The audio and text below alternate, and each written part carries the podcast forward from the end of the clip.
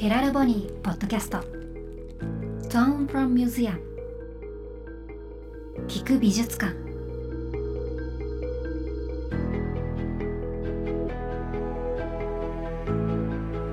福祉実験ユニットヘラルボニー契約のアーティストにフォーカスするポッドキャスト。Tone from Museum 聞く美術館。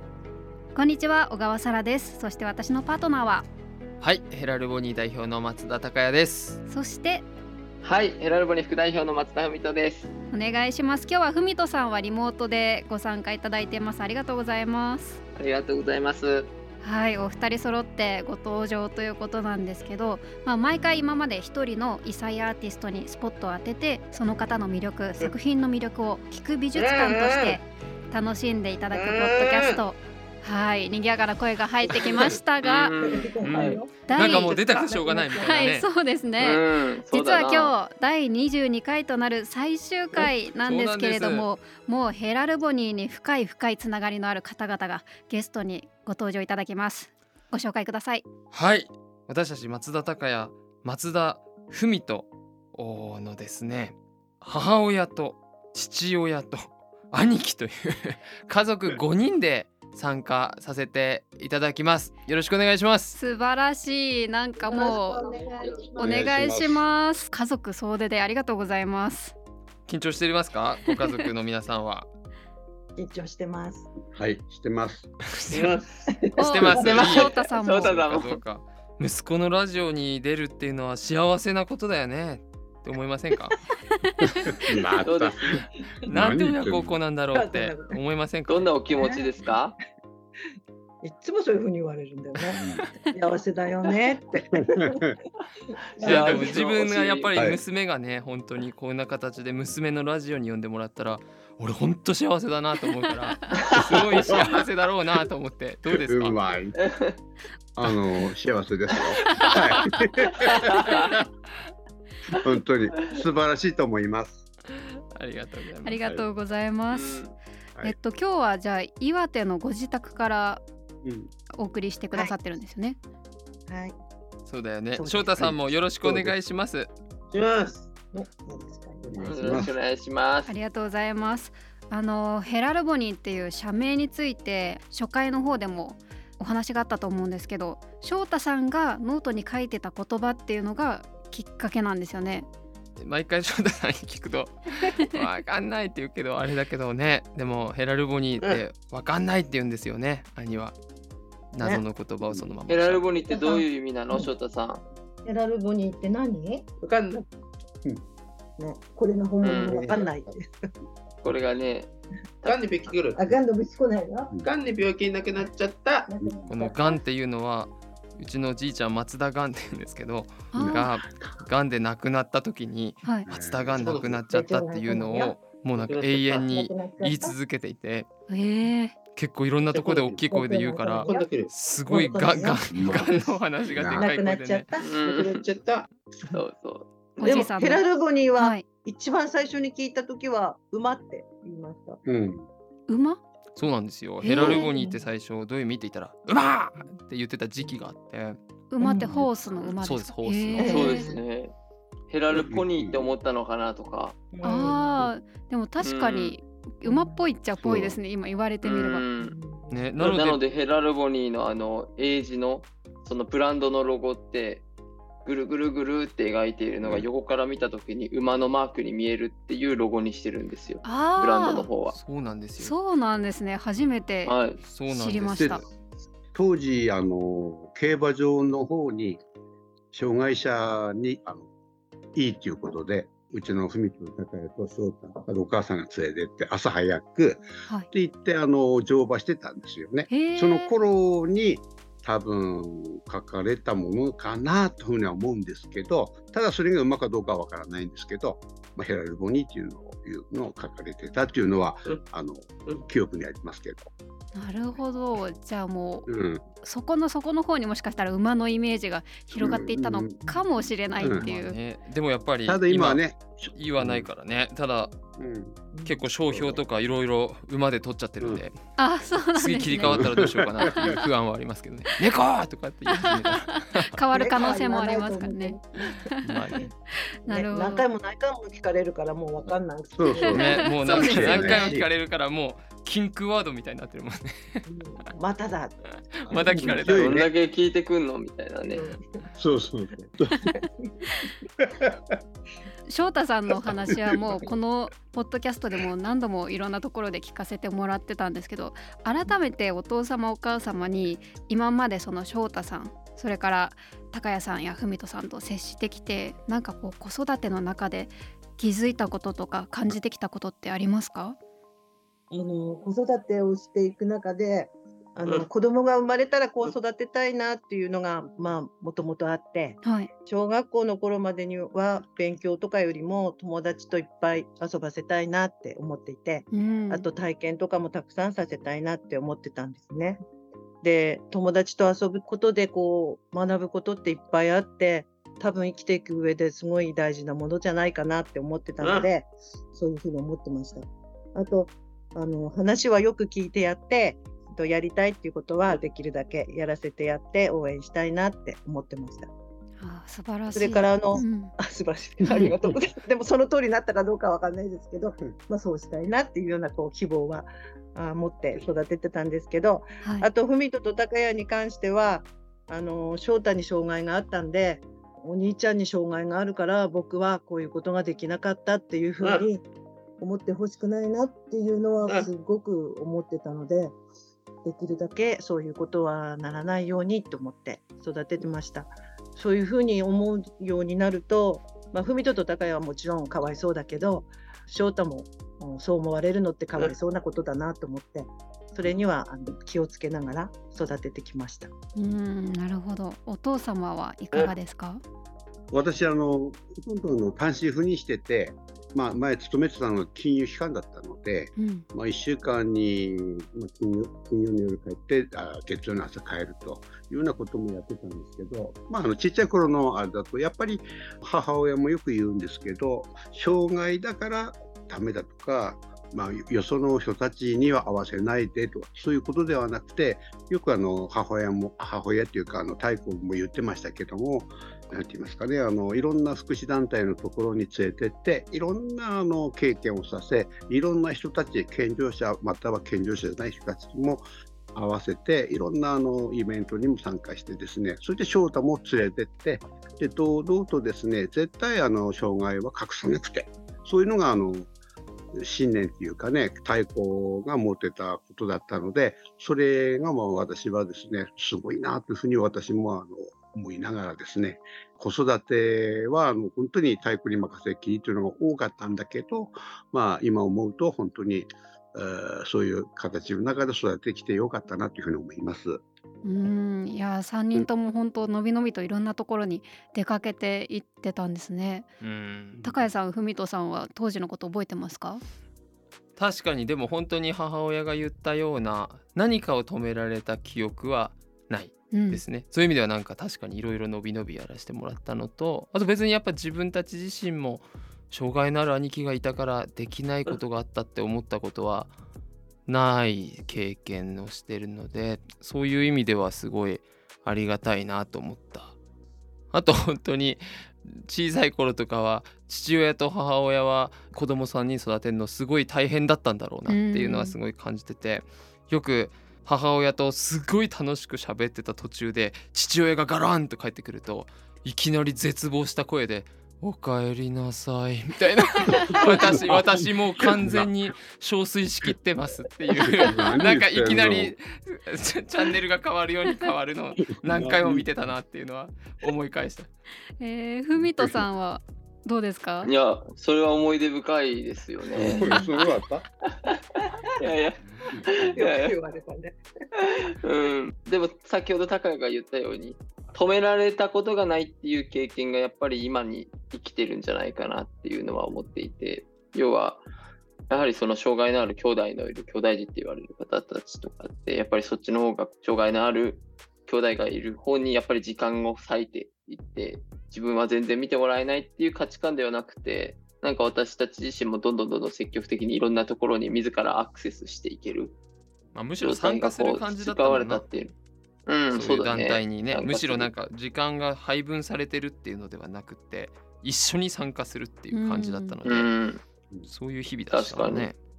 そうだね。親と一緒にいたっていうよりかは、その空間には親はいたけど、いろんな人たちに可愛がってもらえたなっていう時間が多かったかなとは思いますね。うんなんかすごく子供をなんか人として尊重して接してたんだなっていうのが伝わってくるんですけど翔太さんはどうですか？子供の時の思い出ありますか？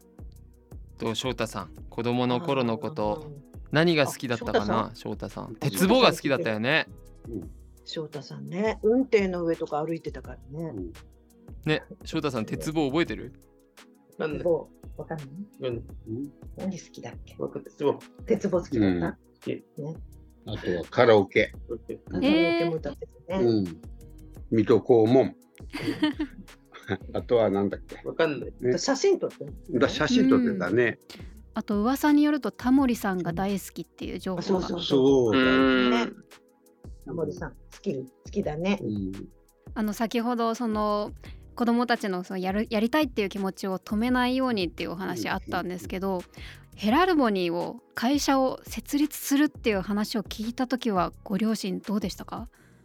フェラルボニーを設立する前にはムクっていうので、はい。まあ、立ち上げたわけですけど、うんうん。まあその時ですねあの息子たちがせっかく、まあ、大学終わってようやく4年目ぐらいぐらいかな順調にまず会社勤めをしててで急遽辞めるっていうことを言われた時には、いや私自身本当にですねあの、まあ、太鼓にも言ったんですけどちょっと戸惑いましてですねうんびっくりでした、はっきり言って。まあ、いろいろ話を聞いたが、全くですね、あの、納得するようなことではなくて、ただ、ビジョンも何もなくて、とにかく福祉業いやビジョ界にンはあったよ入りたい。ビジョンはバリバリあった。ビジョンあるいやいや、いやいや、ビジョンはあったかわからないけど、福祉業界に入りたいというような思いがね、すごく最初の頃はですよ、今はありますよ、ビジョンは。あの異彩を放ってとか、うん、あるけど、そういうのが、だから、金融機関ではほとんどね、まず業界なんか見ると、融資制度そのものが、まず会社自体が法人になってないとか、信用度がまずわからないとか、ああの規定とか、いろいろあるじゃないですか。まあ、うんそういうのが全部きちっと金融教育も含めてやらなきゃいけないのが、ただとにかくやりたいんだよ、よし、頑張ろう。その熱い思いはね、親父としても私もわかるんですけど、ただそれだけでなかなか難しいよ。特に福祉業界は、アートとかそういうっていうのはなかなか、やはり、あ福祉業界というのはこれ、自費だとか、やはり支援とか、そういう助け合いとか、そういう思いがあって初めて NPO 法人だとか、あの社協だとか自治体で助け合いという形の中で今までの歴史っていうのが日本にあるわけで、それが株式会社としてね、立ち上げるということでしたから、すっごくですね、不安と大丈夫なのかなと親としてのお思いがありました。うんまあそういう中でもですね、絶対あの言うこと聞かないんですよね。やめるから、やめるから。何これ、本当にもう平然というわけですよ。ただまあ私なりにですね、考えたことは、まあ大反対だというのは言ったんですけども、親の助言というのを気にすることなくあの、とにかく立ち上げる一本だったので、うんその思いをですね、息子たち、やっぱり本人はねうん、志っていうか、その思いっていうのがですね、強く、相当なやっぱ覚悟っていうものがあったんだろうというふうには、今思えばね、すごく感じてました。うんまあ、それをですね、長い長い。これ演説じゃないよ。そう思いました。これ演説じゃないあとごめん、あとごめん、あちょっと1分だけ、あと30秒だけ。高谷はやっぱり探求心がすごかったんですよ。うんなぜこうなるのって探求心が。で、文とは負けず嫌いの性格。うんだからそういう双子たちでやって、まあ、お互いにですね、そういう熱量というものが大きかったので、すごいやっぱり相当の覚悟の中で頑張ってるなというふうに感じてました。うん頑張ってほしいなというふうに思います、ん今思えば。はい。いやまあ福祉にお父様お母様も本当近いところにいらっしゃったからこそ心配することとかもいろいろあったんだろうなと思うんですけどお母様はどんなお気持ちでしたか？お父さんがすごい食べたからもう親父喋りたくてしょうがないんだろうなっていうのが 伝わってくる。ひどいな。ね何言ってんの尺を短くしてもらって。ね。わかりました。今度短く喋りうますわ。んはい。あのもともと障害がある人に関わる仕事とか福祉関係とかについてほしいっていう希望が本当はなかったんですね。うんうん、実際こう仕事でそういうのに関わると家族として思ってる理想と現実とのギャップみたいなのに悩むことが多いんじゃないかなと思ってなんかちっちゃい頃のなんかこう文集とか見れば実際特別支援学校の先生になりたいですって書いてたりもしてたんですけど、うん。それを多分私進めたことなかったんじゃないかって思うんですよね。ねだから最初言われた時に驚いたんですけど翔太のことをそういう仕事をしたいっていうふうにずっと見てきてくれてたんだなっていうのは嬉しいなって思いました。えうん。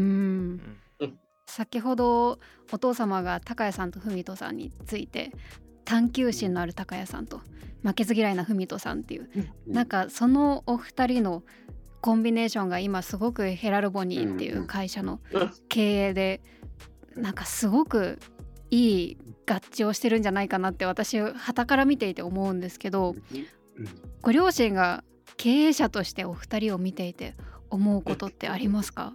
経営者としていやいやでももう本当にだ LINE められてますよ、本当にね。家に帰ると本当にこんなのやったのか、あんなのやったのかって当たり前だろっていうようなやつが 結構聞いてきます。だからおやついつも心配ですよね。うん、本当経営者としてやってんのかなって思いますけど、スタッフの皆さんがよ本当に素晴らしいので支えてもらってるとコ思います。コンプライアンスの問題とかね、法令遵守とか、今すごいじゃないですか、うん企業は。そういう中で、まあ、そんなの分かってっからお父さんってよく言われます。はい。いやでも本当にこのポッドキャストの時もヘラルボニーの社員の方々が結構来てくださるんですけどもう見ていて本当に雰囲気がいいのでトップに立ってるお二人がすごく素晴らしいからだろうなっていうのは思います。だってどう？まあ、まあ、親から言うと、あの、なかなか褒めることはないんですが、人徳はあると思います。は。はい。めっちゃ褒めてる。ありがとうございます。褒めることめちゃくちゃ褒めてくれてるめっちいやありがとうございます。人徳になって人な翔太さんもヘラルボニーのイベント行かれたりとかお洋服着たりとかされるんですよね。うんうんうん。でも翔太さんは青い服しか着ないよね。あの工藤みどりさんの青な。そうこれです。あ今着てる？翔太さん。だよね。こだわりがすっごく強いので一応いろいろ買うんですよ。翔太これ喜ぶかなとかって思いながらこう見せるんですけど着ない着ないって言われるので一切着ない。唯一、いつでもこれです。そう。制服のようになってるよね。今着てる多分 T シャツの青いやつがね。うん。うんこれはお気に入りなんですね、えーお気に入りの作家さんの絵があるんでね。ですもこれ売ってないからね。うんあーその作家さんの絵を見せたいのにうん。見せてくれないね。今。じゃあ縦にねはい。だって。おギリ見えあた。今ギリギリ、ああ、見えましたね。見えた見えた。ね今あれなんです。工藤みどりさんっていうはいマッキーの太字の部分を青のものを使ってピッピッピッピッピッって、まあ本当雨のようなうん、ね作品を描く作家さんなんです。このポッドキャストのまさにビジュアあルのビジュアルですよあね。そうです。ねあと本当言葉遊びが翔太さんはうん、大好きで、今は新幹線とかややるかな。うんじゃあいや行くよ翔太さん。せーの、新幹線。すごく笑顔であありがとうございます。やってたね。うんあの新幹線をみんなでやるとかうね。うんお話で聞いてたけど初めて実際見ました。あとね、お相撲さんのさのね。おー佐野山っていうね。これも話に聞いてました。確かに。これです佐野ね。山っていう力士がね好きなんだよな。いやでもあの翔太さんこだわりいろいろあると思うんですけど、はい前なんか動画で拝見して結構うんお家の外に出るときに一回立ち止まるっていう。そうなんですよ。うん一回硬直するんですよね。うん体をグッグッグッグッグッグッって硬直してうん10秒ぐらい経ってからうんグッと出るんだよね。うん。あと戸を何回もこう開けたり閉めたり開けたり閉めたり、車に乗る時のドアも何回もえー、ドア壊れないかなと思うぐらい開けたり閉めたりするし、あのコップとか置く時もトントントントントントントントントンってなんかこうあうまくいったかなと思うとまた始まってトントントントンってこう自分のこのタイミングがあるらしいんですよね。うんうん。それが決まるまでずっとやり続けてます。へー。そう最近だよね。最近っていうかまあ多くうん。最近長く。う。ん。最近。結構あのはい。お家の中でも、うん。そのドアを強く閉めないとか文字で書かれてたりするんですよね。うん。ここがクルーズホームのだったかな。うんあー資格支援をねやってるよね。家ではあの土日のスケジュールとかをこう紙に書いて。そうそうそうそう前の日に確認したりしてますね。一日の行動ですね。はい。はい平日はそのグループホームとかに今行かれてるんですか？うんそうですね。はい。そうなんです。うん。そこ金曜では日のはい。3時過ぎに迎えに行って月曜日に送っていって。うーん。そこでは翔太さんはどんな風にいつも過ごしてるんですか？なんか一応グループホームのスケジュールがあるらしいんですけど、翔太は翔太で自分のスケジュールを決めるんですよねう。ん。なので、そのグループホームのスケジュールからだんだんともうずれてしまってるんですけど、うんご飯を食べて、お風呂に入って、部屋に行ってっていうのを自分で決めたスケジュールに沿って過ごしているよ。うーん。なるほど。翔太さんと文人さん、高谷さん、三、人は小さい頃から仲が良かったんですか？どんな風に過ごしてたんですか？もう一緒によく遊んでましたよね。鬼ごっこ待てーって言われてそれは追いかけろって意味なんですけど 兄貴から言うとまあ追いかけたりとかねあと、お風呂場とかでもバーンバッシャーンって その突っ込む遊びとかね そういうすごい。いシンプルな落下してしまいましたみたいなのが好きだったんですよ。なんかイライラ棒のとかみたいなのが大好き。そうそうそうそう。なのでそういう遊びをしてましたよね。あと言葉遊びとかも含めて。う。ん。え喧嘩されることとかもあったんですか？そうですね。結構ちっちゃい頃はよくありましたね。へえなんかあ母親が帰ってこないとすごい要は18時に帰ってくるからねって言ってたとするのであればそれが19時になっちゃうってなった時とかはやっぱり兄貴としてすごいパニックにこうなるその時間っていうそのもの、でそこに対してすごいなんで18時に帰ってこないんだっていうのを私たち双子にすごいこう言ってた時にすっごい喧嘩というかまあ、あ殴り合いとしてましたね体のサイズが違うんでね。あのうん私たち6歳とかの時10歳とかなんで。そうもうか。体格差があってすごい強いんですよ。なのでそういう時はかえ負鍵けそうだった？え？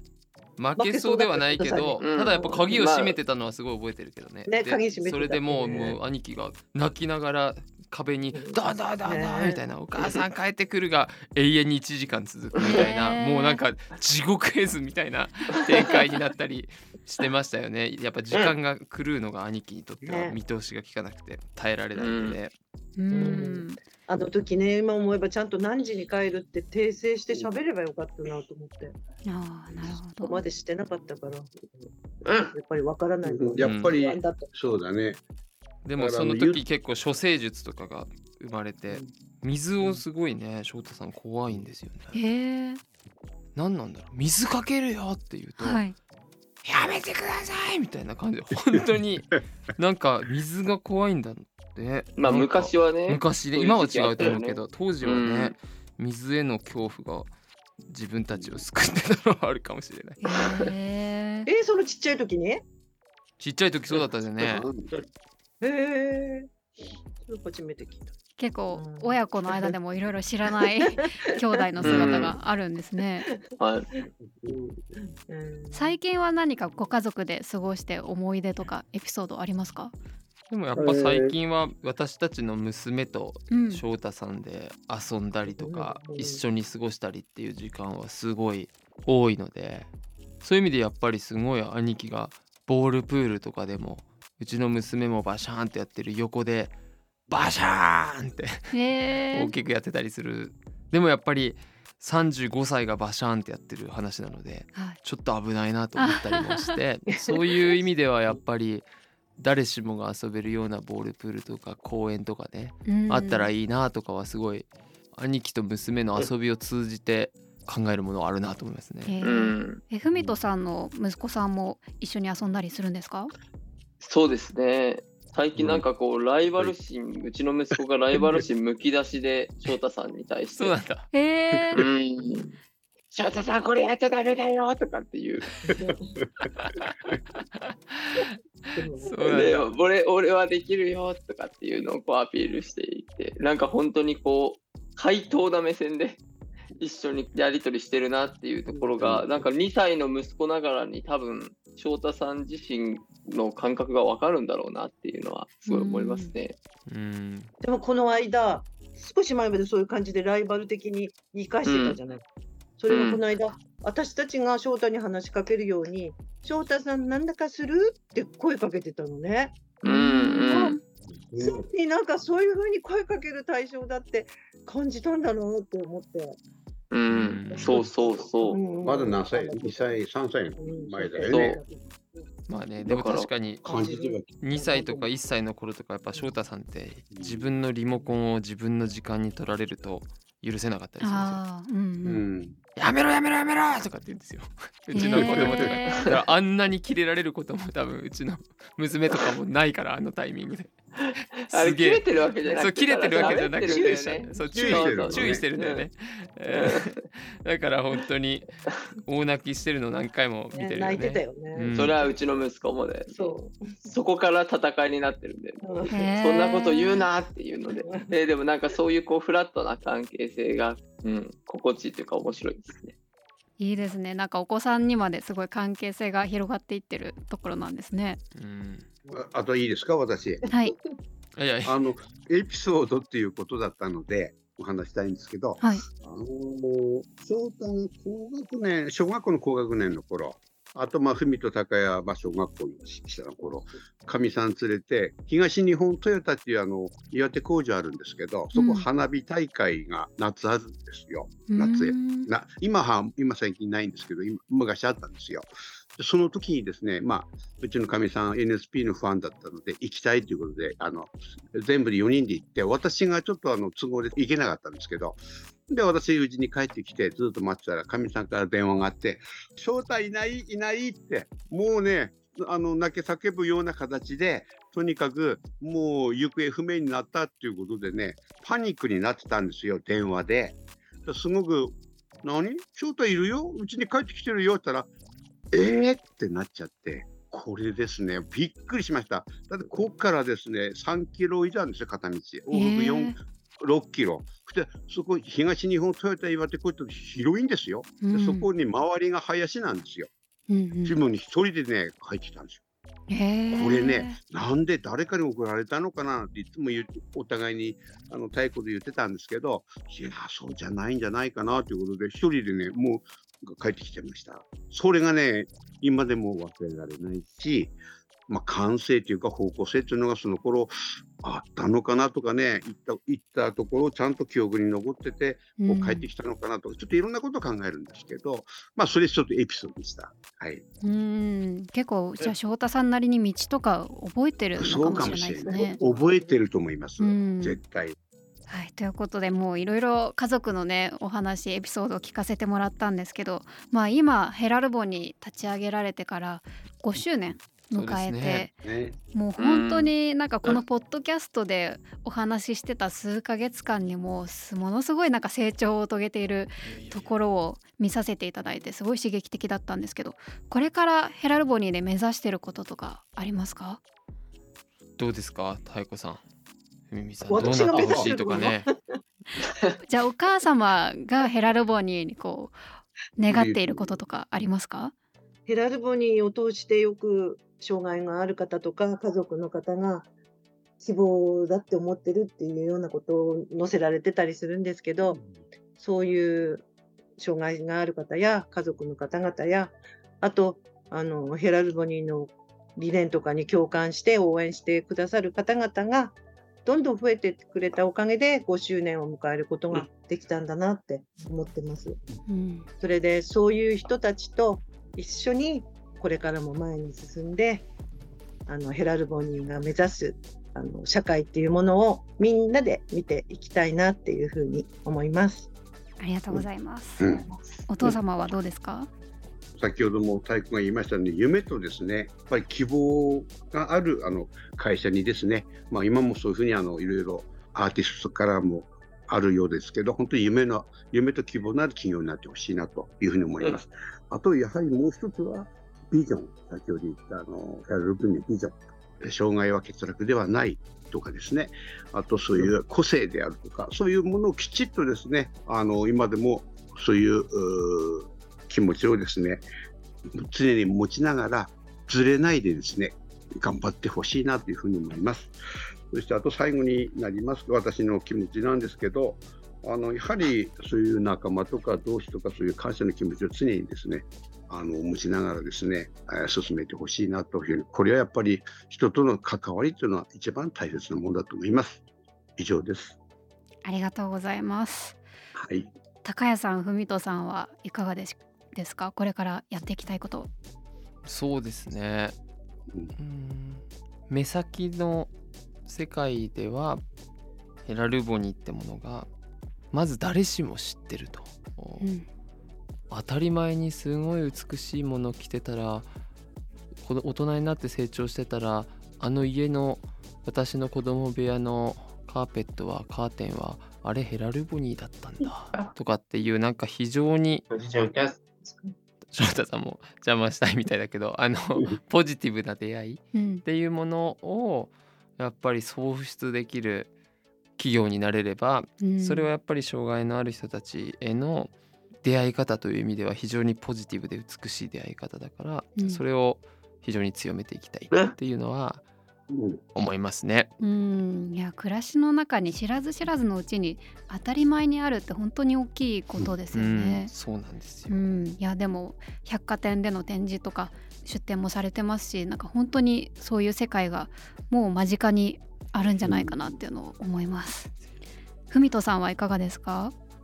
それこそ83.9%の人々がこう障害のある方に対して、まあ、差別や偏見があるっていうのを回答していて、うん。まあ、知的障害のある子を持つ親の9割以上の方が、まあ、この老後に不安を感じるっていうのを回答しているっていうのがまあ現状としてある中で、まあ、ヘラルボニーっていうもの自体がこの異彩っていうもの自体が障害のある方たちの異彩がアートだけじゃなくていろんな異彩に着目していくその異彩っていうものがこう放たれていった先に差別や偏見っていうものの回答自体のパーセンテージが変わっていったりだとか9割以上のこの老後の持つ人たちの不安っていうもの自体がもしかしたら金銭の面だとか心理的な不安っていうものが解消されていったりだとかヘラルボニーっていうものがいろんな形で社会に異彩を放っていくことによって障害のある方たちがもっともっと社会に出ていく。それって多分親御さんにとっても目線を変えていくし意識を変えていくし福祉施設で働く皆さんにとっても誇らしいと思える状態を作っていくことだなっていうのを思っていたりするので最終的にはやっぱりこう自分たち双子にとって安心して、えーここで、えー兄と一緒に暮らせる福祉施設があるであるだとかグループホームがあるであるだとかそういうこう障害福祉のインフラみたいなものを目指していきたいなっていうのは本当の長い目線ではあります。うん。いやまさにこのポッドキャストでもいろんな保護者の方それかうん。ら施設の方にもお話聞くことができて、もう本当にヘラルボニーのアートの形があることで皆さんの捉え方が変わっていったんだなっていうのを感じたのでその輪がねこれからもどんどん広がっていくといいなと私も思っています。ありがとうございます。ありがとうございます。ありがとうございます。翔太さんはどうですか？はい。ありがとうございます。どうですか？わかんない。ありがとうございます。的な言葉はわかりません。すいません。はい。さっき、高井が喋ってる時大あくびしてたもんな。ありがとうございますいつも講演会とかでも、でも翔太さんが講演会を映る時あるんですよ、うんスライドで。で、よく講演会聞きに来てくれてるんで、翔太さんって言ってるよね、映った時には。あ、そうそうそうね。自分が映ったんだこれ誰ミトさん、みとさん、みそたさん、高橋さんね。うん目線が強いもん。目目が座ってるよ。翔太さんの目はね、ラジオだとわからないけど、結構睨みつけてるような、ガン飛ばしてる雰囲気があるから。近眼だからね。うん、ちょっとね。ね。ね、怖くないもんね。優しいんだよ。目大きいだよ。今日は本当になんか一家団らんの中にいさせてもらったようなすごい和やかででもなんかこれからに希望を感じるすごく素敵な時間でしたありがとうございました、あの4月からありがとうございました。はい4月から始まったこのポッドキャストなんですけどこれにてうんうん。終了ということで、ね本当に。はい。ありがとうございました。いやこちらこそ。いや本当にうん。毎回毎回いろんな作家さんに出会えるのがもうすごい刺激的でめちゃくちゃいいアートにたくさん出会わせてもらいました。ありがとうございました。いやいやでも本当サラさんがいたからこそ、うんね本当だね。たので、ぜひ岩手でも楽しみにしてます。はいそうなんです。もう岩手にも今行く気満々なのであはいはいぜひお待ちしてます。はい翔太さんたちもお父様お母様も待っててください。はい、ぜひ岩手に来てください。ありがとうございます。ということでリスナーの皆さんに高谷さん文人さんメッセージありますか？本当展覧会とかでもポッドキャスト聞いていますとかあのご連絡を直接いただいたりとかやっぱりすごくこのポッドキャストっていうものを通じてリアルな情報というものを深くお届けできたんじゃないかなっていうふうに思っていて、まあ、これ自体っていうものは一度終了という形になりますけれども私たち自身としても非常に面白い経験をさせていただいたなと思ってえーいるのでぜひまた復活するようなこともねいつかできたらなと思いますので楽しみにしていてください。そしてこれからもヘラルボに突き進んでまいりますので応援のほどよろしくお願いします。文人さんもお願いします。はい。このポッドキャスト自体が本当にこう残り続けていくっていうもの自体は皆さんのこの音声と共にした時間っていうもの自体が障害のある方たちが当たり前にこう出れるこうラジオであったりだとか新たな音声の形みたいなものをそれこそ福祉実験カンパニーとして、えー実験できたんじゃないかなっていうのは思っていて、まあ、そこをもっともっといろんな人たちに飛ばしていけるような形で進化して将来またお会いできたらなっていうことを思ってますのでこの度は聞いていただいて本当にありがとうございました。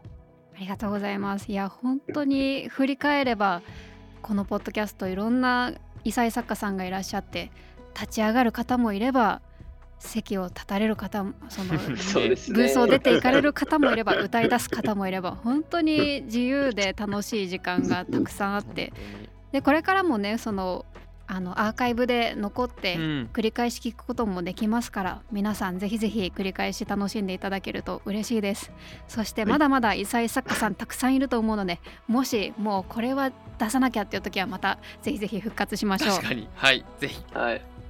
ありがとうございましたさんに至ってはもう寝そうだもんね。さはいっきから。